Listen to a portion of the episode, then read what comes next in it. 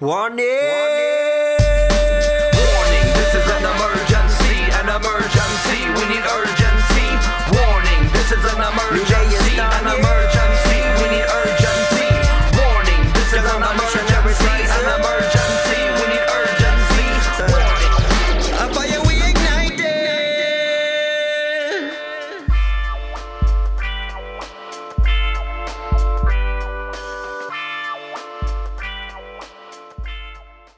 Fanachu is a podcast series that features discussions and interviews designed to help educate the Guam community, as well as the rest of the world, about the decolonization of the island and the possibilities should it become an independent nation.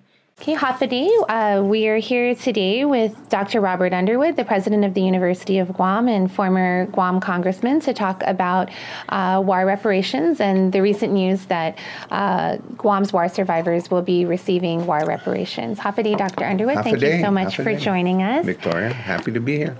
So, um, if you would please, uh, especially given that you have been part of this uh, very long saga that is war reparations, if you talk a little bit about um, your reactions to the news that um, war reparations will finally be paid to Guam's war survivors. Well, at, at one level, of course, I'm I'm uh, I'm happy because there seems to be a settlement of some kind, and that uh, the people who are who have long waited uh, would receive something, and uh, and uh, no matter how much it is, it's always going to be a token. So that's never.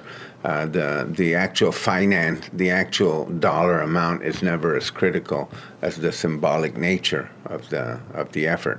So I'm I'm I'm uh, I'm, I'm hopeful that it'll be resolved and that uh, uh, that there'll be some money released and that people will find contentment in that. Uh, there's a lot of obviously there's a lot of criticisms to go around about why we're at this point and how it's funded and uh, you know sometimes a lot of uh, historical misunderstanding about what it was actually trying to achieve from the very beginning and why it's the U.S. government's responsibility. And so all of those elements are part of it. Yeah. Well, let's kind of take that apart a little. So let's talk about the funding source. So war reparations will be funded according to the legislation by what's called excess Section 30 funds. They took the amount of Section 30 funds garnered in 2014, which was $50 million, and said anything above that will be set aside to a claims fund. Um, and this claims fund would be, uh, you know, the, the rules and regulations of this claims fund and who would be eligible for it will be determined by the U.S. Uh, Foreign Claims Review Commission. And so, um, what are Section 30 funds? First of all, I think a lot of people don't, who aren't really intimately involved in uh, Guam's budget and finance, don't really actually know what Section 30 funds are, what they're used for, and why we receive them. Well, Section 30 funds are funds that are covered over from income taxes that are paid. Uh, the original purpose was paid by uh, people who are assigned to Guam by the federal government. So if you're assigned to Guam by the federal government, uh, normally the income taxes that are collected from you are are taken back to uh, the uh, Treasury, uh, the IRS, and then the IRS pays, you know, deals with your taxes. But in Guam's case, and it's the only U.S. jurisdiction that's allowed this. In Guam's case, uh, those are covered over. In other words, transferred over to the government of Guam as tax revenue for the government of Guam. In a way, it's supposed to compensate for uh, the presence of the military and the federal government here. So that's basically the funding source for that. Uh, we expanded it a little bit in Washington, D.C. when I was there to include uh, uh, people from Guam who are in the military and who are who had their uh, uh, home of record as Guam to cover over their taxes back to the government of Guam. So that was a little bit, it bumped it up a little bit of, of money. And then uh, recently, as I understand it, they're trying to deal with people who are here TDY because uh, they're here for a limited part of time for a year, maybe less than a year, so maybe a percentage of their tax return, so that that would come to the government of Guam coffers. So it's it's revenue for the government of Guam. That's basically the bottom And it's line. revenue that would have come to Guam no matter what. So essentially, it's revenue that that is the government of Guam's. And Yes, according to federal the. Organic Act, and and if, and in this legislation, as I in this uh, um, uh, war claims uh, payment, as I understand it. They use the term excess. I don't know whether I, I thought it was 70, but it may be 50. But whatever it is, it's it, it was framed as if you know, the uh, government of Guam got a big bump up because of the military buildup, that that money would go to this uh, uh, claims fund.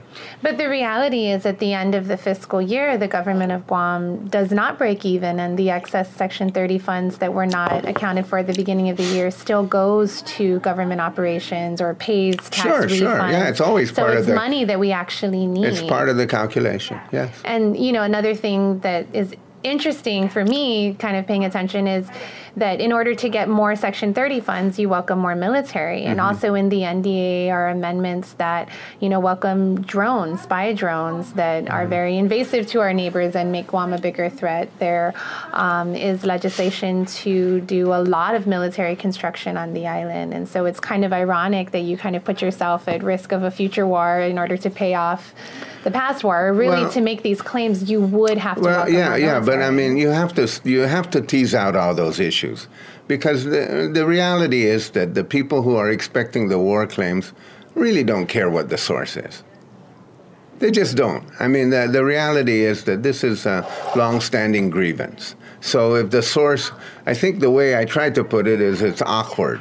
I think that's what I said originally. Of course, in a sense, we're, we're, we're paying ourselves uh, because that money would normally go to the government of Guam for other operational costs as the government of Guam sees fit. Uh, but, you know, in, in reality, it, it, uh, it's uh, uh, in, in Congress, just so since the 90s where the, the congress is on a pay as you go system. You cannot suggest uh, a new uh, funding for anything unless you pay for it and you create an offset. That's the reality. So you cannot just you can't sit in Congress and say, "Gee, I think we ought to spend a billion dollars on this," and then convince everybody that it's a good idea. You have to, in addition to that, identify where this billion dollars is going to come from, and either pay it as you go or you offset it. You have to cut somewhere a billion dollars. That's the whole system of how the government, the federal government works.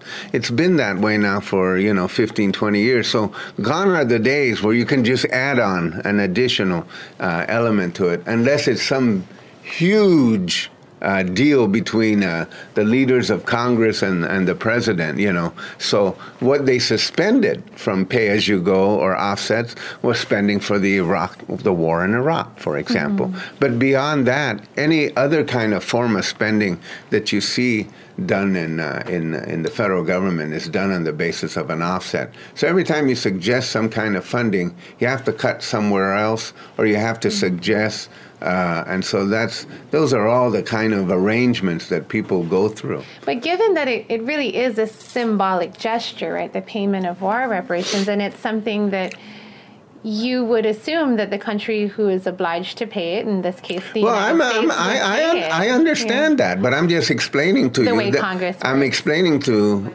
people so that they understand the reality of Yes. it. I mean, the feeling that you've been aggrieved and that you therefore uh, need to be compensated is clear. Mm-hmm. But the the the the quandary that any individual member of Congress is put on is they have to identify an offset. Mm-hmm. That's the quandary. Maybe there are other offsets. I don't know. Maybe there, there's Why- another offset that, that could have been identified. But Mm-hmm. in this instance, that was the uh, offset. Another interesting uh, element to the amendment is it includes $5 million that would go to the Department of Interior to administer grants for the research and writing about the occupation during World War II of Guam.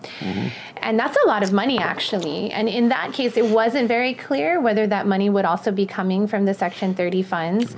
Um, it's in the same amendment, so I'm making the assumption, but there actually isn't a funding source identified. Um, but it, when you compare it, especially since this is for the Independence Task Force, when you compare it to the three hundred thousand we were given Yeah. for political status education, five million dollars is a lot of money. Mm-hmm. And you know, you look at the two issues, and I, I believe that a lot has actually been documented. And you know, every year we learn about the occupation of Guam. It's probably one of our most revisited moments in history, in contemporary history, right? And so, on the one hand, I think it is it is important that we. Um, we put money towards research Well, and I, development I of suspect that that's not that wasn't an offsetted amount, so I don't suspect we Yeah. ever see the five million dollars in but any it's event. an interesting commitment, right? When you Well, I don't. I, I you know, I, Yeah. I, I didn't know about that. But you know, there's always been. Um, uh, a, a, there's always been different provisions, and you'd have to, you know, it would be an incredible historical study to just see all the different permutations that war claims, war restitution, war reparations, and the uh, the War Claims Commission, all this legislation that has. See, the only legislation that has ever passed as a standalone to the Guam War. Claims was the creation of the War Claims Commission, Mm-hmm. which was supposed to validate these claims. See, and it's supposed to validate historically. Uh, just sequentially so people understand it. Immediately after World War II, there was a Guam War Claims Act that was uh, instituted for Guam. Of course, that had a limited time frame, and people didn't really uh, know much about it. And people were, uh, although people, a lot of people knew about it, and, and people submitted claims. So people did get claims, but most of that war claims was seen as uh, not so much for uh, pain and suffering, and but it was seen as for injury and death and uh, dismemberment and uh, damage for. Um, you know, crops or or uh, you know, physical damage like that. So that was that time frame. So then the uh, the United States, uh, either in the peace treaty, I think it's 1951 or 52, the United States inherited the responsibility of war claims over anybody that was a U.S. national or U.S. citizen. So they inherited that responsibility. They took it away uh, from Japan. And so that was part of a, you know, uh, it's a long historical argument, but war reparations was handled differently after World War One, which then led to World War 2 And so as a consequence, the world powers said, no, we're going to handle it differently. So the thinking was that at that time was that the U.S. would pay uh, any aggrieved citizen or national from a war claims fund that was based or built on on uh, assets, Japanese assets that were frozen that, that the United States held. And that was the, the institution of that fund. That's a common thing that was happened in Germany and uh, other parts of the world.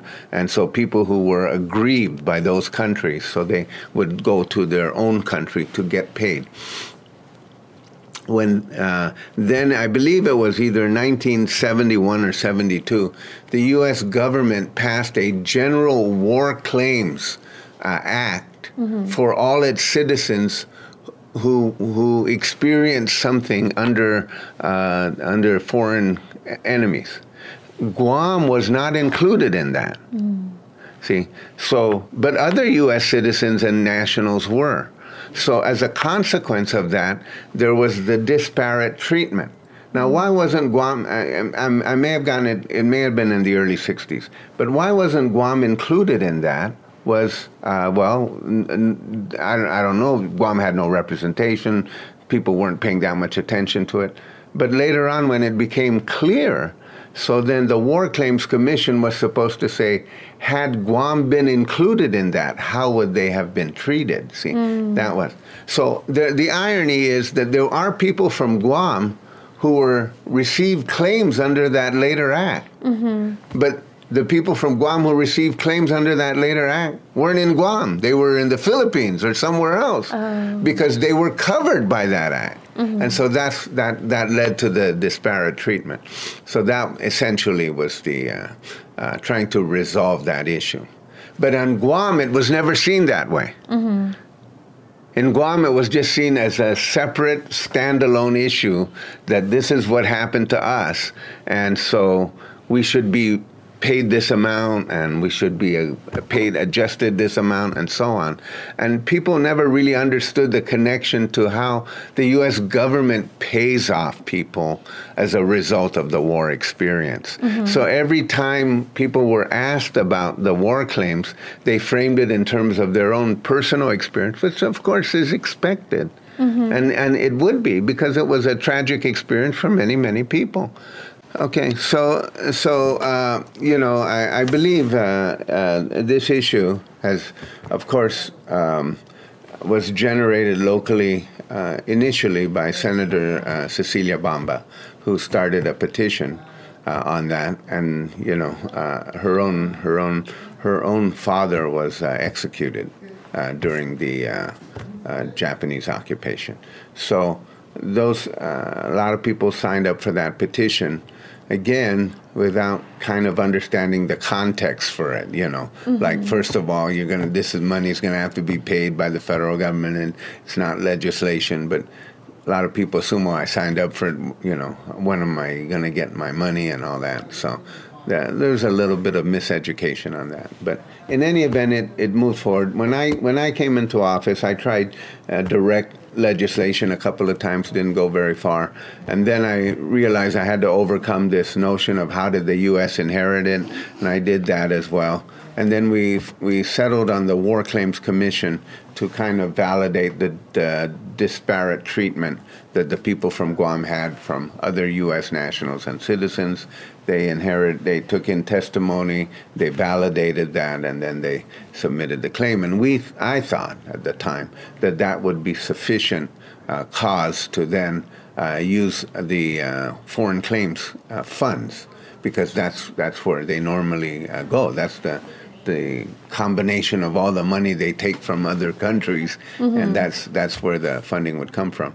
But for whatever reason, it it was uh, insufficient, or they didn't want to do it. I don't know. I, I don't know. Maybe that's the place to go. But in any event, uh, now we're at the stage where now they've identified uh, the offset, and the offset is Section 30. The So- irony so- is that we're giving 5% back to the Foreign Well, Claims yeah, Commission instead of them paying it, we're paying them to do it. Yeah.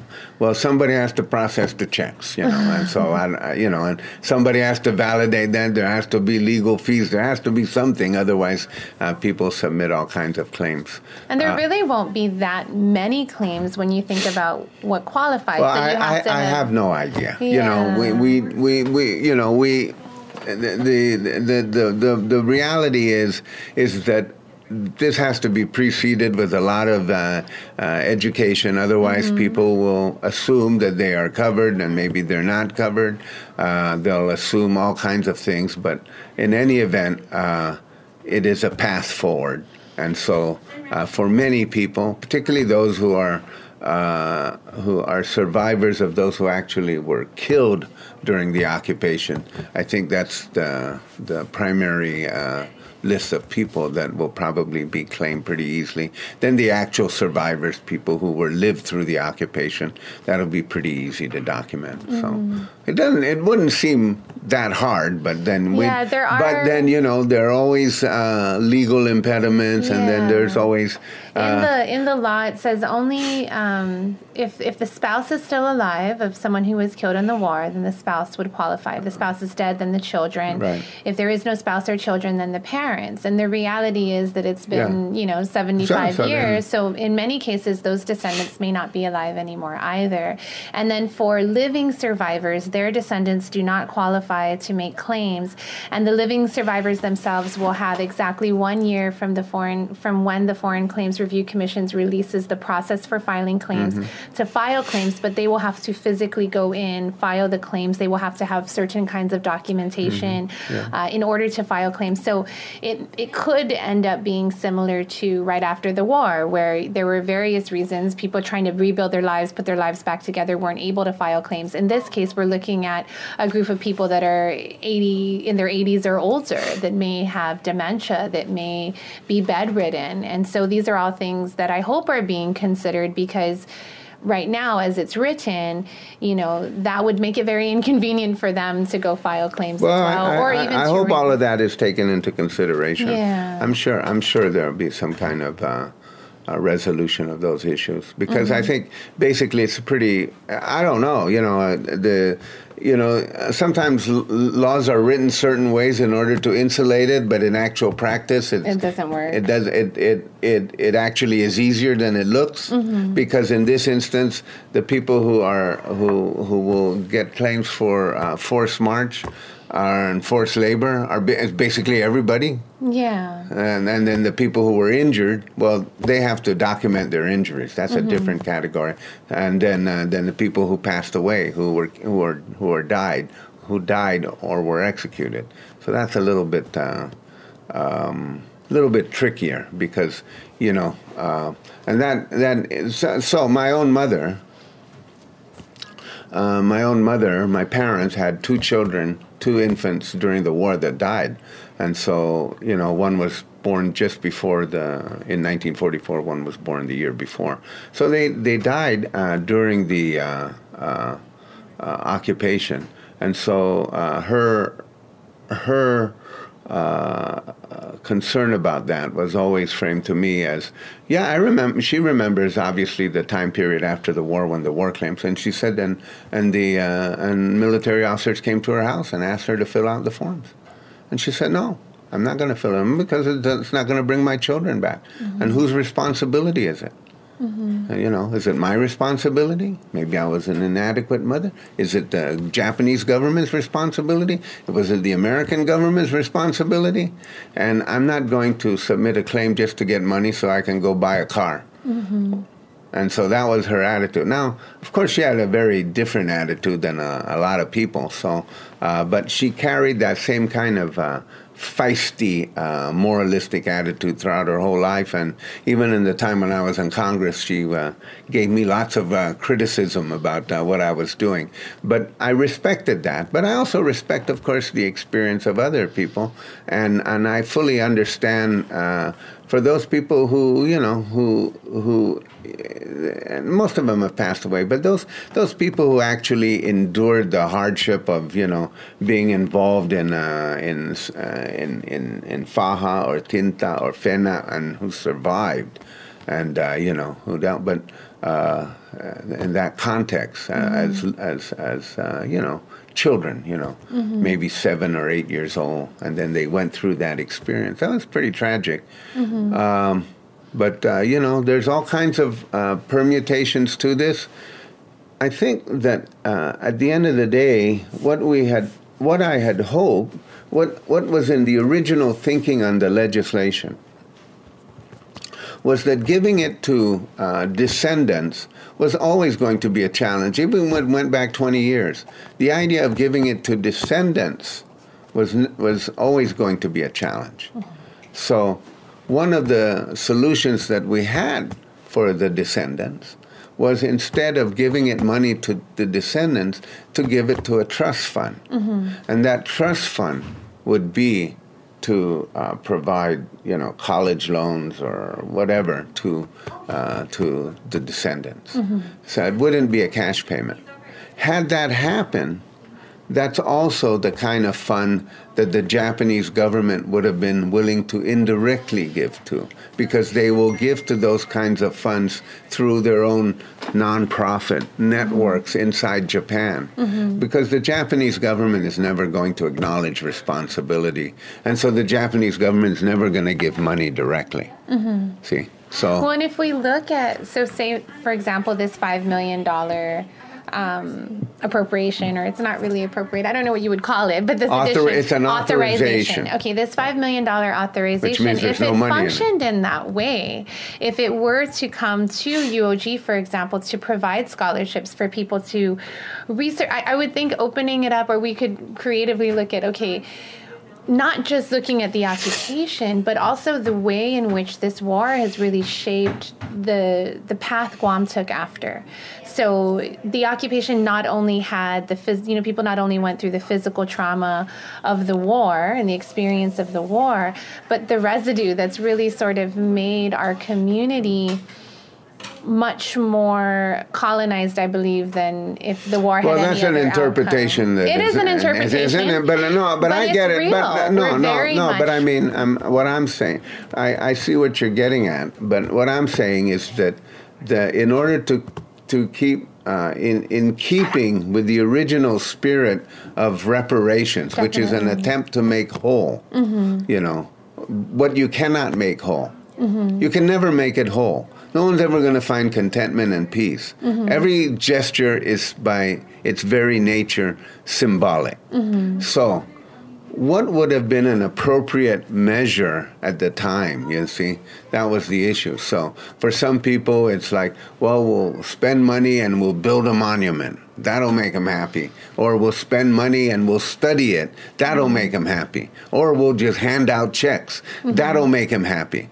Well, even if you did all of that, there's still going to be people who are going to be unhappy. Unhappy. so it doesn't. think- So so so obviously we ha- everyone has competing views about it, but the rea- the base for this is the the disparate treatment. So trying to make that treatment whole, and then trying to deal with the issue of how do you deal with people who have passed away. Mm-hmm. That's it. See, so in the intervening years, maybe there's 12 or 13,000 people who, under the circumstances of this, would have been entitled to payments of either, I don't know what they are, they're now, 5,000 and 10,000 or so- yeah. something like that. If that money, that cumulative money, would go into a trust fund, what would be the purpose of that trust fund in order to uh, give a feeling of peace and contentment, uh, you know, for the community as a result of that. I think that's a valid argument. Some people will argue, well, let's let's study the war more. Let's study the experiences. Let's study the aftermath of the war. What did this lead to? How did how did it shape our reality? How did it shape our thinking? All of those things are all kind of uh, live parts of it, and all of it could be. Um, uh, and will that? Uh, and then some people say, ah, yeah, it's just a bunch of intellectuals. They're going to sit down and write a book, and what? When I'm supposed to read it and be happy about it? No, I'm not happy. You know. So at the end of the day, it's really trying to uh, find that. But we have two issues in front of us that are really clear. One is the funding source. All right. How are we going to explain that funding source? Would that And have ever been and a funding source you considered when you were there? Well, I didn't consider it, but you know, but I thought it was the Foreign Claims Act because I knew that the pay-as-you-go and the and the and the uh, uh, uh, trying to f- trying to find a uh, uh, now I I lost the term they use for it. Trying, trying to find a set aside or uh, um, uh, money to compensate for it from some other source, uh, kind of thought that it would end up being the foreign claims uh, fund. So we thought that would be. But I don't know what the state of the Foreign Claims Fund. For all I know, a bunch of American citizens who got hurt in the Iraqi war have claimed it all. Well, we don't know, uh, you know, because that's where those claims go. A lot of uh, U.S. citizens who lost their businesses in the Vietnam War go to the Foreign Claims Fund. So there's all these kinds of claims on it, and that was tradition historically uh, the fund that you you went to. Now, um, in order to, uh, so that was one issue. The other issue is what do you do with the funds, with any additional, do you set up a fund really for um, uh, those who would have received it but have since passed on? And how do you, how, see, my, my view on that is that kind of a fund could have found a way to entice um, money that people could put into it. So the Japanese uh, gov- a Japanese nonprofit agency associated with the government could have found a way to put some money into it. At this point, is it too late for pushing for something like that? Like, I, I don't know. I, I, I, Yeah, th- I it's think definitely not accounted for in the legislation. no. I, itself. I, I, I think that's a kind of uh an interesting notion, but you know, for now it's just a notion. but uh, but of course the reality is is that you have uh, identified funds Uh, it's awkward, it's inelegant, and it looks like we're just paying ourselves. And then the second part is to make sure that that's handled in a kind of a timely manner. How does that make you feel? Like sort of the resolution to this Well, that, you know, I mean, it. It. Uh, I'm. I'm happy for the the people that are going to find peace and contentment with that. I'm. I'm happy for them. Uh, but in the you know in the grand scheme of things, it doesn't feel that good. And then in the grander scheme of things, uh, you know, it's it, it it, it doesn't you know I, I have all kinds of competing views in my mind about uh, war claims. So you know I worked I worked with war claims issues for a long time. So just listening to it and not trying to understand that, you know, I have uh, uh, three three siblings left that are probably eligible for war claims. One just passed away this year, and another one passed away uh, two years ago. Okay, of course, my parents are long gone. So, you know, for the remaining three, um, I don't know. I, I don't. I don't know. You know, Yeah, one just has a kind of uh, a. One of them, uh, I I'm, I'm ineligible. And a, one has a just kind of a vague memory of the war. Yeah. The other one has a. The oldest one has a very refined memory of the war. You know, with um, the interviews that were being done around this, I believe it was it was either Matt Herman or John Witt, um, the chief of staff and former chief of staff of Congressman Bordallo, when being interviewed, had brought up the notion that well, for now it can be Section 30 funds, but say Guam goes through the self determination process, and part of that process makes Guam independent or Guam has a different relationship with the U.S., then the U.S. would still have the obligation to the war claims because this legislation passed and would have to find a separate funding source. um, because, you know, if Guam's government changes, we would probably, and we maintain a mili- you know, the military bases, we would find another mechanism of capturing those taxes, that kind of thing. So, of course, for, for us with independence, that was an interesting notion. It was also interesting because, you know, that they spoke to this because, um, which is exciting. It means that, that now people are feeling that when they talk about major issues, they need to speak to self determination in ways that they really didn't before. Um, and so, what do you think of that notion? That so, if Guam were one, if Guam were independent, how would this be different? Well, if Guam were independent, then everything would be negotiable. That's that's the issue. So you know, but it's just like that thing you read in the uh, in-flight magazine. In business, you don't get what you deserve; you get what you Yes, negotiate. Yes, exactly. And I mean, that, you know, that's Excuse me. one of the most exciting ideas about independence is the ability to negotiate with actual power, right? To the the ability to do more than just sort of comment on something, but actually say, okay, this is what we want. Let's work together and see how we can get what we want and you can get what you want. But in this case, it's kind of like we have to keep keep going back and giving up more, giving up more, giving up more, and so we end up with something that really isn't what we're asking for. Because I mean, what what group of people would agree to pay for their own restitution for something that was not their fault? and so that's to me one of what is insulting is the idea that would any independent nation in the world say, okay, we'll go ahead and pay our people for the suffering they experienced in a war that we'd had nothing to do with starting. You know, and so that's that's how we've become interested in this topic as an independence task force. Yeah, well, I, I, I can understand the logic of that, but you know, contextually, you go back to the notion of Guam is the only one that has Section 30 fundings in the whole country, Mm-hmm. You know, under the U.S. flag. Why is it allowed to do that? That's a very special kind of fund, and so for years.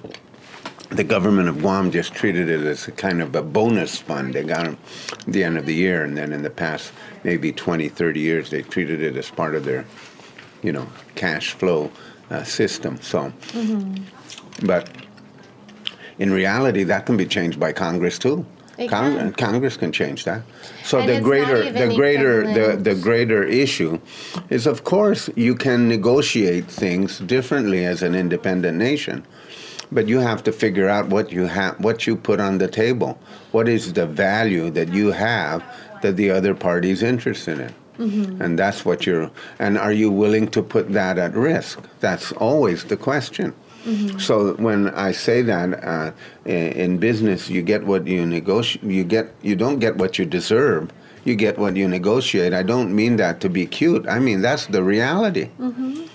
That's the reality. Guam and the people of Guam may feel they deserve all kinds of things, and they may feel totally aggrieved. And the feeling of being aggrieved is, in a way, refreshing and invigorating.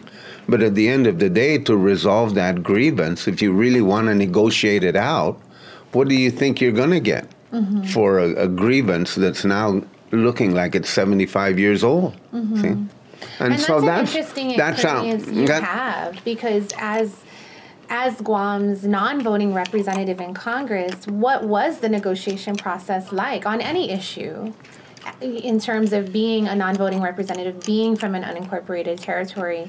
How did how how did that go? Well, that's a different issue because that's almost everything, you know.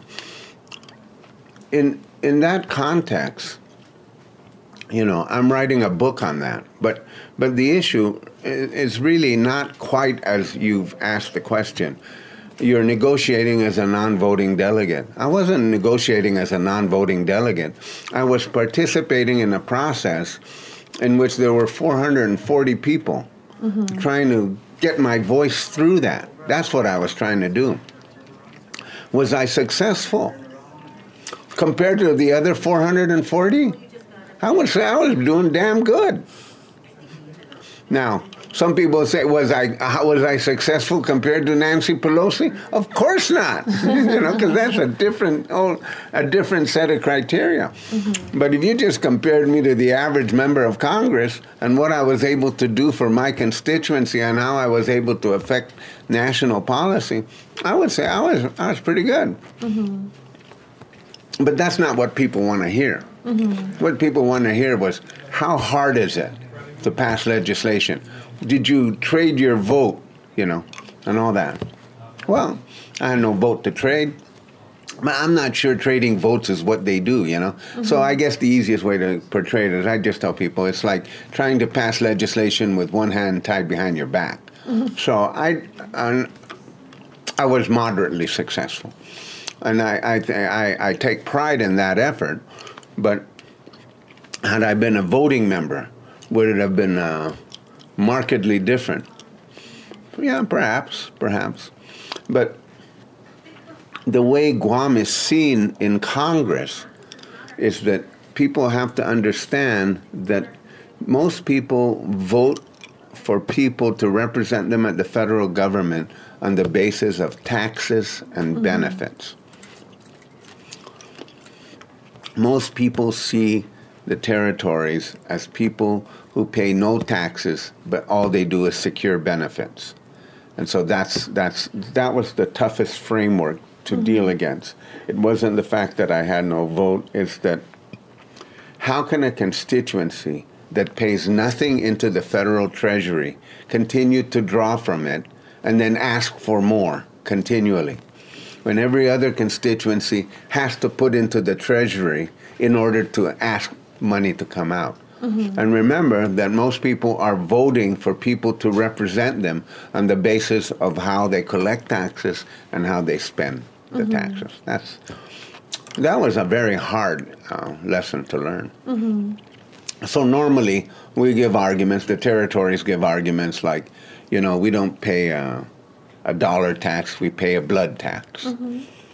We fight and die in the wars. That was the common argument that almost every territory uses. And our lands that have been taken and Yeah, but then, but that, but that's what all the states say. Yeah, well, it happens to us too. Mm-hmm. We go and we fight in wars, and we and we pay taxes. Mm-hmm. See, so the, the the tax issue is a serious issue. Mm-hmm. We can't discount that. We just can't glibly just ignore that. And then when you talk about Section 30, that's an additional tax revenue that uh, uh, no other jurisdiction gets. I'll give you a, a jurisdiction that gets a lot of money in a program called Payment in Lieu of Taxes, PIL, the District of Columbia. So the District of Columbia has all these federal buildings. So the federal government has to pay the District of Columbia the property taxes and an assessed valuation of what that land would mean were it put on a commercial property. So that's the biggest source of revenue for the District of Columbia. Well, and if we did that for Guam, would it amount to more than Section 30? It may, but it's it, it's it, it's viable for everything except Department of Defense. Then that would not make any sense. It won't make it because But if we were The- the- independent like- like, in for example- could that be something well, we it, goes back to what you negotiate. Yeah. So negotiation has a bunch of risks. The, the the the notion behind independence is that you trust your ability to negotiate and you think you're of such value, you're of such significance that you can make it work. Mm-hmm. But see, this is why we really need people that can negotiate, that whatever our island chooses in a plebiscite is something that somebody will be pushing for aggressively in Congress. And, you know, that's something I've been struggling with is who will that person be, you know, and it's it's equally as important as the vote is who's going to actually push for the results. And you know, right now a lot of the conversation is still being had at a very surface level. And that's why, you know, pushing for a plebiscite as the No, governor it's it's it's had at a transactional level, and that is you give something, you get something. So how much are we mm-hmm. getting? How much are we giving? That's the transactional level. Mm-hmm. It's never a, it's never at a transformational level. Mm-hmm. How will we change that system? Yeah. You're looking for a transformer, and you're getting transactors, and that's how that's the reality. Well, and that's why when you were talking about the way things work for Guam in Congress, I, I asked those questions because so much of what main, continues to be the conversations we're having in the community is that most people are like, well, we're just happy the way things are. And why isn't status quo an option? So that's where we- we're still at that same place that you were at decades ago in terms of this conversation. So- it hasn't evolved. The conversation right. hasn't so elevated how, in so so you have to find a way to break that. well, then that's why I'm saying how much do people understand about the way Guam is treated outside of Guam, the way the United States views Not Guam? much. That's something you have intimate knowledge about. Yeah, you and I talk about it all the time. Yeah. But you know, the the reality is is that people on Guam talk to themselves and they whip themselves into a frenzy about an issue, but they have no understanding of how others see that issue because they don't want to hear it. Yeah. Well, I want to hear from you. What do you think about what are the limitations of status quo and what would be Well, that's a that's that's another for a interview? different pro a Okay. different interview Can because we, I have to can we schedule that? in- Sure. Okay, sure. so we will we will have a part two Right. Okay. Very good. with President Underwood. Thank you so much for your time. Fanachu is created by the Media Committee of Independent Guahan. Independent Guahan's mission is to empower the Chamorro people to reclaim their sovereignty as a nation. Inspired by the strength of their ancestors and with the love for future generations, they seek to educate and unify all who call Guam home in order to build a sustainable and prosperous independent future. Feedback and questions can be sent to independentguahan at gmail.com, all one word. For more information, head to www.independentguahan.com or look for us on Facebook and Instagram. Ihinanganya independent wahan. bagi inafan mataknya iman tomorrow. Pawa tetuli tati di retota como un nation gihilutano. Gini minet gut niha imanya nata. Jadi gwina zata nui famagu om tamotna. Ina kekefan manungo. Jana kekefan net don todo i tatopsiha ni manyasaga gi ini natano. Pawa tanat letfet na ida wahan ni todo ini nasenyata. Kosiki sinya tafan latla maulik motna. Fanatsu, hita lakmun.